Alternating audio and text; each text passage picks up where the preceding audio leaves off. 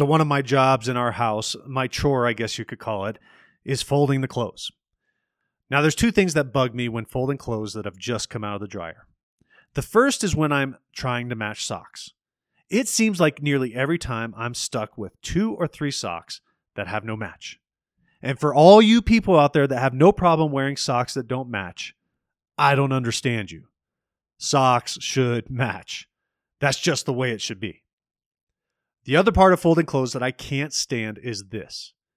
We have four or five clothes in our house that seem to attract every piece of hair hairball, string, lint, you name it. And these clothes are just covered with it. And it must be the type of material these clothes are made of, because most of the clothes we have don't do this. But it seems like these clothes just have the ability to store up static that act as a magnet.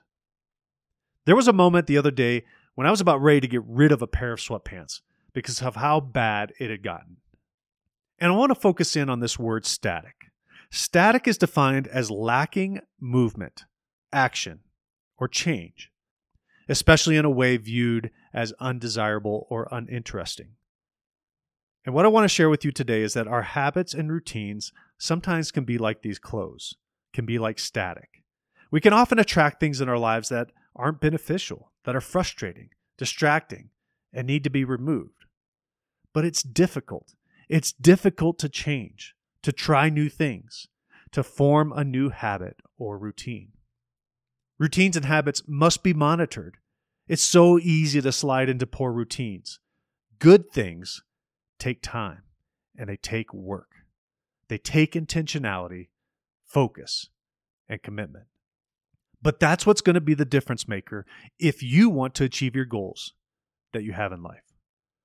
Most people dream and wish and hope, but their habits, their routines, and daily decisions don't match the activity they need to reach their goals.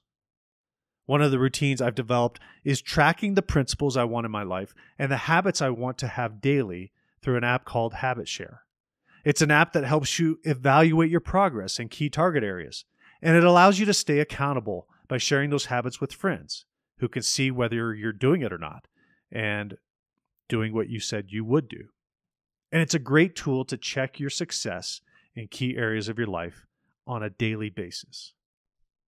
So, whether it's using Habit Share to track your daily habits, or whether it's putting small daily habits in your day to help you move forward towards the goals you have, I want to challenge you to live your day today, consistent with who you want to be in the future. Life involves throwing off things that hold us back. Don't be static in life. If you consistently and daily move in the direction God calls you, your perseverance will pay off. Win the day. Hey, I want to thank you for listening to this episode of Holos Mental Excellence.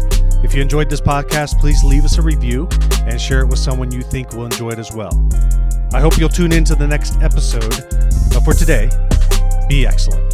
Carpe Eternitatum.